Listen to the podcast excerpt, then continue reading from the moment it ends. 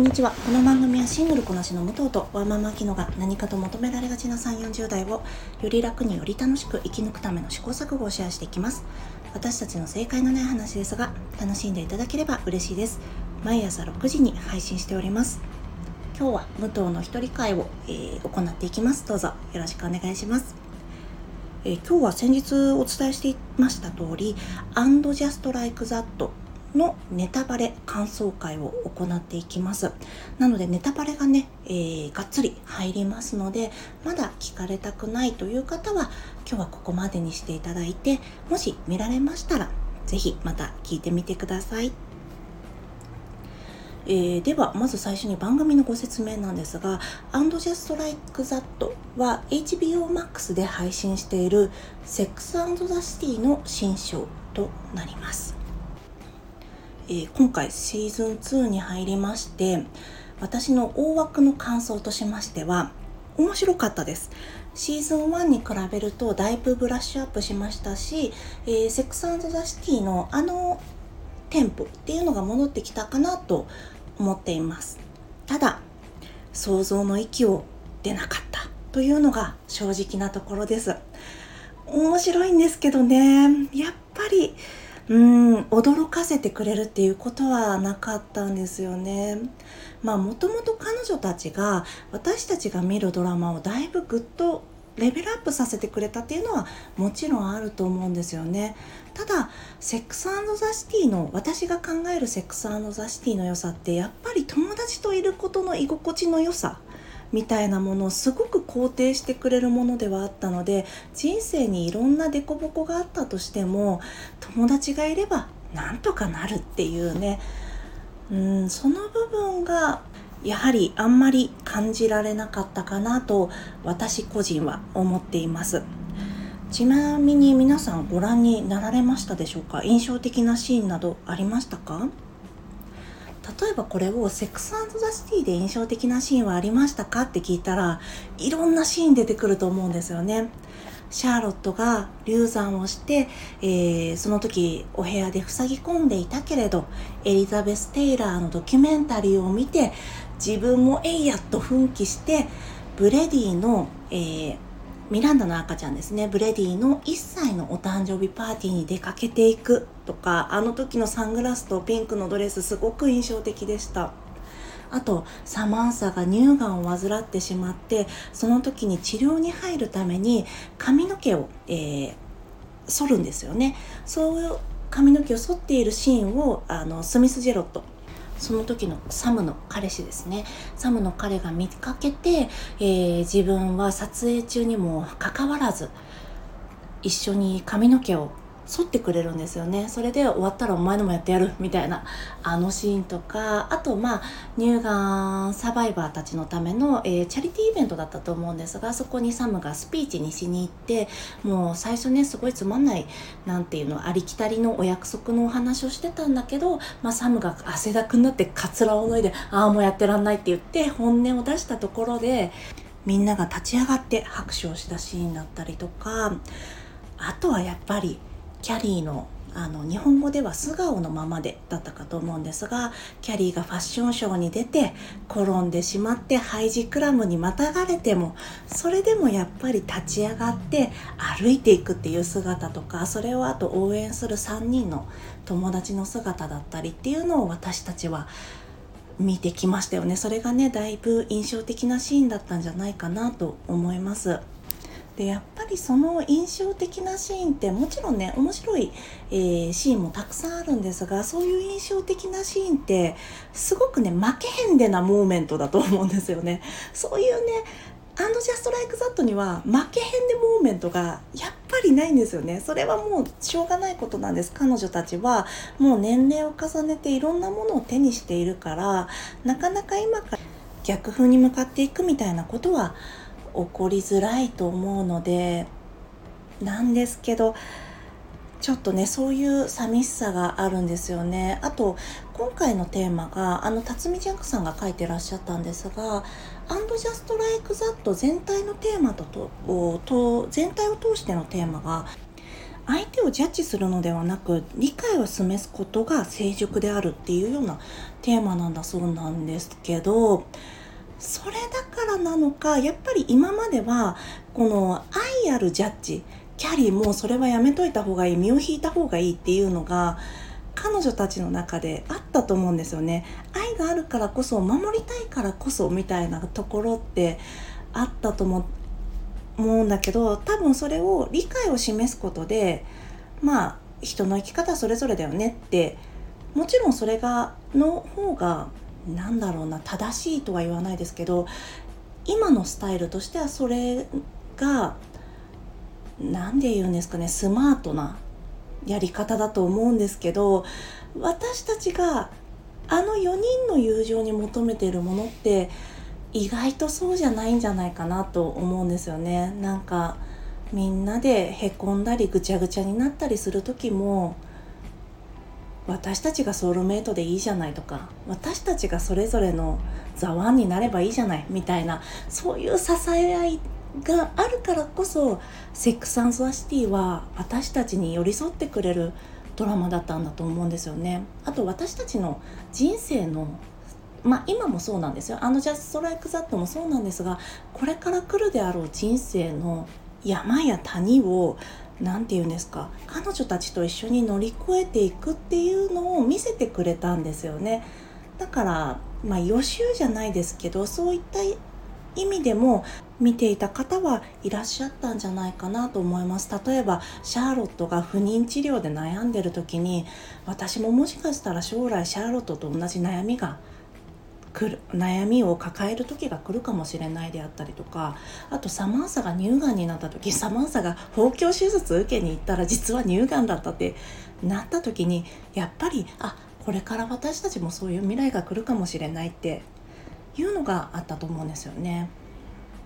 で実際そういう立場になった時にあこの時サマンサがこうしてたなこの時シャーロットがこうしてたなこの時キャリーがこの時ミランダがっていうのが何だろう私たちにすごく希望を与えてくれたドラマだったと思います。でアンド・シャスト・ライク・サットも、えー、本当に最愛の人の喪失っていうのをシーズン1は描いてるのでその点で人生のこれからの予習みたいなものを今回もさせてもらえるのかなっていう期待が私はあったんです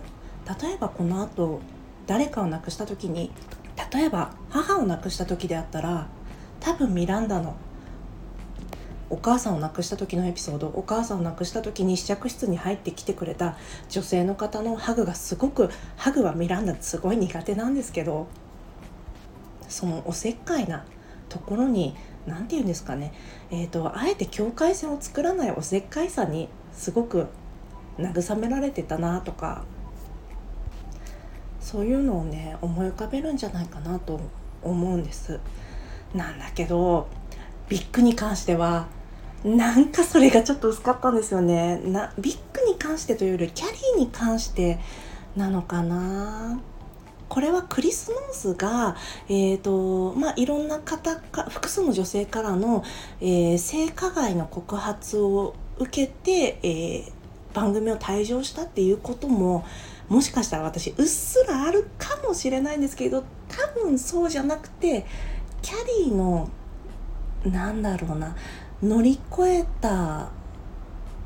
ものが結構あっさりとした描かれ方だったんですよね。時間がスーッと流れていって、まあ、それで書き上がったのが、まあ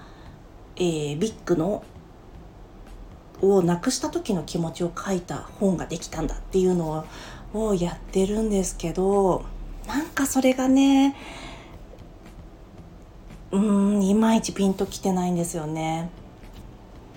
だからなのかななんか私たちのあ今後こういうのを思い返してみてあの時ああだったなってあの時キャリーもそうだったってならないのかなとちょっと思ってます。なん本当にねシーズン1はあのビッグをなくすっていう結構大きなイベントがあったにもかかわらずなんかそれが軽かったんじゃないかなと思います。まあ番組の性質上ね重くしなかったのかもしれないんですけどなのでまあ想像の域を出ずというところでしょうか。でちなみに今回印象に残っているシーンとしてはあの雪がニューヨークにすごく降ってしまった日のエピソードで映像作家のリサがですねモマに行く。モマで、えー、トークショーをやるんだって言って行く時に車が雪でキャンセルされてしまってそれでも行くって言ってそれまでつけていたカツラを取って大きいバッグの中に入れてでモマのトイレについてモマでそのカツラをつけるっていうのをやっていてそのトイレで、えー、一緒になったアフリカ系の女性の方に私たちは雪なんかじゃ止まらないっていうあのシーンがすごく素敵だったんですよね。あれが And Just Like That の中でも最大の負けへんでモーメントだったのかなと思ってでもあれってあくまでもサブなんですよねで And Just Like That のオリジナルな話としてはあれが印象に残っちゃうぐらい他がやっぱり印象が薄かったんですよね。例えばもっと細かいところを言えばメット柄のドレスビビアン・ウエストウッドのあのウェディングの時に着たドレスが素敵だなとかあとサマンサが出てきてサマンサがあの会員制のプールの会員証を盗んだ時覚えてますか？その時アナベル・ブロンスティンって言ってたのかな？えー、アナベルの名前を語ってプールに入ってたんですけどそのネタをちらっと出してきたりとかあとはエイダンがキャリーの昔のアパートに石を投げるシーンだとかそういうセックスザ・シティをなぞったシーンっていうのはやっぱり昔からのファンは喜ぶわけですよ。でもそれってアンドジャストライクザットから見た人からしたら別に不運なんですよだからなんというかあそこから初めて見た人はキャリーがってこんなに素敵なんだとか友情ってやっぱ最高だよねって思えないなっていうのがどうしてもあるんですよね。まあ本当にさっきも言いましたけど年齢的に山あり谷ありとか紆余曲折を描きにくい年齢かもしれないけどやっぱりいくつになっても人は悩むしうまくいかないことって出てくるからうーんなんか書き方の問題なのかなとは思います。ちょっとキャラクターを一人ずつねさらっていきたいと思います。まずキャリーなんですけどキャリー今回はねあのちょっと彼女は今まで最先端の人だったんだけどちょっと感覚が古いみたいになってしまったんですよね。それでポッドキャストを下ろされるっていうのもあるんですがまあでもなんかキャリーそうですねシーズン2に関しては本当にエイダンとも結構早めに再会したりだとかあのウィドウの集会に行った時もちょっと困ったこととかはあるんですけどあんまりやっぱりうん魅力が発揮されにくかったかなと思います。ちなみに今回のエンディングとしてはまあエイダンとよりを戻してニューヨークで暮らそうって言った矢先にエイダンのご家庭で、えー、子供たちがまだ不安定だからやっぱりノースショアに帰らなきゃという時に間違えました。えっ、ー、と、ノースショアはハワイでした。ノーフォークです。ノーフォークに帰る。で、自分は、えー、子供が大きくなるまであと5年は子供たちについてなくちゃいけないでもキャリーはそしたら私がそっちに行くんじゃダメなの？って言うんですよそしたらエイダンがなんでか知らないけどダメだキャリーそしたら僕は君のことばっかり考えちゃうからって言ってあの意味が全然わからないんですけどキャリーもなんでかエイダに会っちゃいけないって言われちゃうんですよ。よくわかんなくないですか？であのでも僕は君のことを本当に愛してるから5年待っててくれって。今まで10年会わなかったのがあっという間だったんだから5年なんて本当にすぐだよって。言って結局エイダンは、まあ、ショーから退場するんですよ、まあ、このあとシーズン3でどうなるかはわからないんですけどね。何それと思ってなんかうんよくわかんないなってちなみにあのシーズン2に関してはキャリーのカルマを描いているんだそうです。まあ、キャリーはエイダンをあの時選ばなかった。それが今回、エイダンはキャリーを選ばないっていう選択がカルマとして返ってきているんだっていうことなんだと思うんですが、キャリーがそれを受けて、まあ、もちろん悲しいんですよ。悲しいんですけど、うん残念みたいな感じで、まあ、最後あの新しいお友達のシーマと一緒一緒にギリシャに行ってコスモポリタンを飲むっていう回で終わってるんです。なんか何それって思いませんか？私はねちょっとやっぱり残念だなと思ったんですよね。それで一緒に行ったのがミランダとシャーロットだったらねまだまあ友達と一緒にいれば5年なんてすぐかなという気持ちにもなったんですけどシーマだったからかな。私シーマ嫌いじゃないんですけどね。なんとなくまあ時間の重みでしょうね。なので彼女自体にまだそういった重みがないので、えー、彼女と一緒にバカンスを過ごすということですごくねあっさりとした軽いものに感じられましたね。もしこれがねエイダンの壮大な何て言うんですか復讐だったとしてもキャリーには効いてねえなと思いましたね。では次にミランダのお話ししたいんですがミランダはそうですね今回、まあ、前回はアルコールの問題があって、えー、自分のセクシャリティに悩むっていうところがあって今回はまあ家族の問題があって帰ってきて、えー、一度は手放した自分のキャリアをもう一度取り戻していくっていうまた何て言うんですかねにシーズン1はね本当にキャラとしてすごく盗作してたんですよね。あのセクシャリティがわからないっていうこと以上にミランダのキャラがすごくふわふわしてたんです。何て言うんですかこういうのをプロットデバイスっていうのかもしれないんですがすごくね都合よくミランダのなんだろうな今までだったらミランダこんなことしないよねっていう、まあ、新しいミランダになるっていう一つの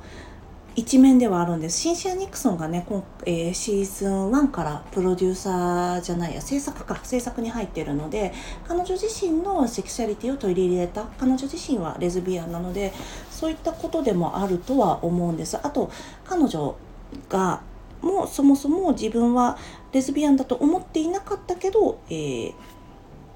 年齢を重ねて気づいていったっていう経験が元になっているんだと思うんですよね。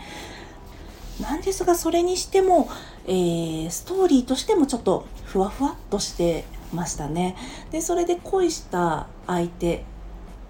チェがですね今回はすっごい嫌われるような役だったんですよね。あのチェのギグの中で彼女をすごく貶めるような発言をするんです。まあそれはネタとしてもちろん行っててミランダが聞いているって知らない状態でチェはするんですけどでもそれでもやっぱりミランダは傷つくわけなんですよね。あと昔だったらまあもちろんね今はキャリーたちも分別ある大人だからそんなことできないと思うんですけど昔だったらそこにシャーロットとかキャリーがいたらチェのそのギグを止めてでもなんかあなた最低よみたいなことを言ったんじゃないかなってちょっと思うんですよね。シャーロットがビッグに対してあなたが生まれた日を呪ってやるって言ったみたいな感じでね。なんか恥とか外聞もなく友達のために友達をかばかばうために何かそういうすごく強い拒否拒否反応みたいなのを見せたんじゃないかなと思うんですが。まあでもねまたそれも年齢的に描きにくいのかなとは思います。私としてはねちょっとそういうのが見たいなって思ってしまうところではあるんですが。では次にシャーロットなんですけどシャーロット私今回はね良かったなと思っているんですがシャーロットがギャラリストに復帰するんですよね。それが私すごく個人的にはねおやったねって思ったんですよね、まあ、なんでかって言いますと皆さんキャリーがシャーロットの家まで押しかけてってさっきなんでお金貸すって言わなかったのって言ったシーン覚えてますか？あのキャリーがエイダンと別れてもともとキャリーが住んでたお家をエイダンが買い上げましてでそこをエイダンと別れたからエイダンがまあ結構破格のお値段でねいい条件で譲ってくれることになったんです。でもキャリーはあの靴をねいっぱい買ってお金なかったんですよね。だから買えないって言ってて。でその話を、まあ、いつものブランチでしている時にサマンサとかミランダが、まあ、お金貸そうかって言ったんですけどシャーロットはその時まあすごいわざとらしいぐらい目を合わさないようにしてたりしたんですよね。でそれで、えー、まあ、キャリーがわざわざシャーロットのお家まで行ってなんでお金貸すって言わなかったのって。でそこでシャーロットは、まあ、自分の父親が友人関係でお金の貸し借りをしてトラブルになったから私はどんな相手であっても貸さないって決めてるのって言うんです。でその時にシャーロットがミスター・マクドゥーガルごめんなさいマクドゥーガルバニー・マクドゥーガルは覚えてるんですけどちょっとミスター・マクドゥーガルで言いますね。前の夫とお別れした時の、えー、大きい指輪がついたダイヤをまだつけてるんですよね。手放せなくて。でそれをまあこっそり眺めてるんですけどそんな大きいダイヤしてみたいなダイヤの指輪をしてしかもモマでボランティアしてるんでしょ？ってあの優勝の労働じゃなくてボランティアをしているなんてすごいいい身分じゃない？みたいなことを言うんですよ。でその時にシャーロットが私だって本当は働きたかったけど雇ってもらえなかったの若くないからって言ったんですよ。でそれを聞いてああやっぱり若くないとこうやって働けないんだって私ちょっと絶望したんですよね。ああギャラリーで働くのって何て言うんですか私のイメージでは審美眼って年齢を重ねるごとにどんどんどんどん磨かれていくものだなはずなのに女性は若くないと働けないんだ嫌だって思ってたのが今回シャーロットがあのギャラリーに復帰することができてあよかったなって思ってるんですただそのルートがまあシャーロットがアッパークラスの方々とお付き合いがあってそこでの人脈で得られたチャンスだったのでやっぱりねこれは負けへんでモーメントにはつながらないんですよね。なんかちょっと弱いエンパワーメントというには少し弱くてただあの本当にシャーロットがね、えー、雪の中娘のためにコンドームを買いに行ったりとか娘のステージママをやったりっていうシーズン2だったので本当に召使いみたいな感じになっちゃってたんですよね。でそれで自分の人生を取り戻していくっていうのはすごくまあまあ良かったなと思ってます。そうですねやっぱりシーズン2は全体的にシーズン1に比べたらだいぶ良くなったんじゃないかなと思いますね。あのシーズン1の時は結構ポリコレを意識してダメになったっていう風に言われてたんです。でまあ確かにそうなんですよね。なんですけどポリコレとかソーシャルジャスティス自体がそのものが悪いんじゃなくてすっごい変な風に入れちゃったんですよね。何て言うんですかもうのソーシャルジャスティス的にいいとされてるものをポンポンポンポン上に乗せていっていやそんな足元グラグラなのにそんなに乗せたら倒れちゃうに決まってるよっていう感じのバランスで乗せてってるからそりゃうまく機能しないよねって感じてましたね。セックスザ・シティの一番批判されるされがちなポイントとしてはやっぱり白人のしかもまあみんなえー、稼いでますからアッパークラスの女性でシスヘテロ女性たちが、まあ、恋愛を楽しんでいくっていう話じゃないですかだからそれがねどうしてもなんかそれだけじゃないんだぞっていうそこだけで批判はさせないぞっていう気持ちがあったのかななんかそれでね全然うまくいってなかったんですよね。だから新しい友人3人が全員あの有色人種の女性なんですけどまそれ自体は別に、えー、意義があることだしそれ自体は悪くないんだけど見せ方としてうまくいかなかったなと思ってます。なので今回シーズン2に関してはまあ塩梅としてうんうまく乗りこなしてきたかなというところです。ただシーマだったりナヤ・ウォレス教授の活躍がまだちょっとね弱いなと思っているのでもっと見たいなと思ってます。あとリサに関してはあのシャーロットのお友達の映像作家のリサですね。やっぱりあのリサのパートってすごい面白いんですよ。なんでかわかんないんだけど。リサの夫婦2人がいいのかな？ニコール・アリ・パーカーとあとクリストファー・ジャクソン。クリストファー・ジャクソンはハミルトンで見てる方も多いんじゃないかなと思います。なのでその2人の掛け合いもうまくいっているなと感じてるのでまあサブキャラクターに期待したいなと思ってます。結構ねやっぱ何て言うんですか本当にプロットを進めるためだけの機能を与えられていて何て言うんですか使い捨て感があるのでね。まあ今回スタンフォードもだいぶうん時間は割いていた方だと思うんですけどあんだけ長くキャリーに連れ添ったキャラな割にあの終わり方ありますかっていうのはちょっと正直思いましたね私は。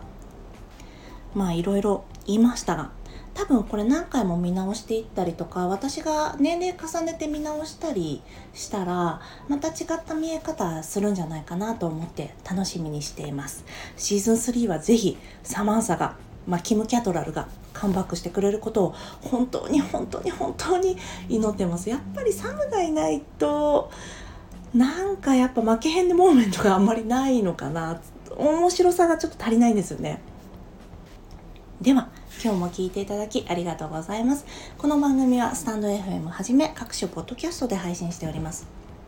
ハッシュタグ正解のない話。正解が漢字その他ひらがなでつぶやいていただきましたら私たちがいいねやコメントしに参ります。皆様のフォローやコメントいただけますと大変励みになりますのでぜひお待ちしております。ではまた次回。失礼いたします。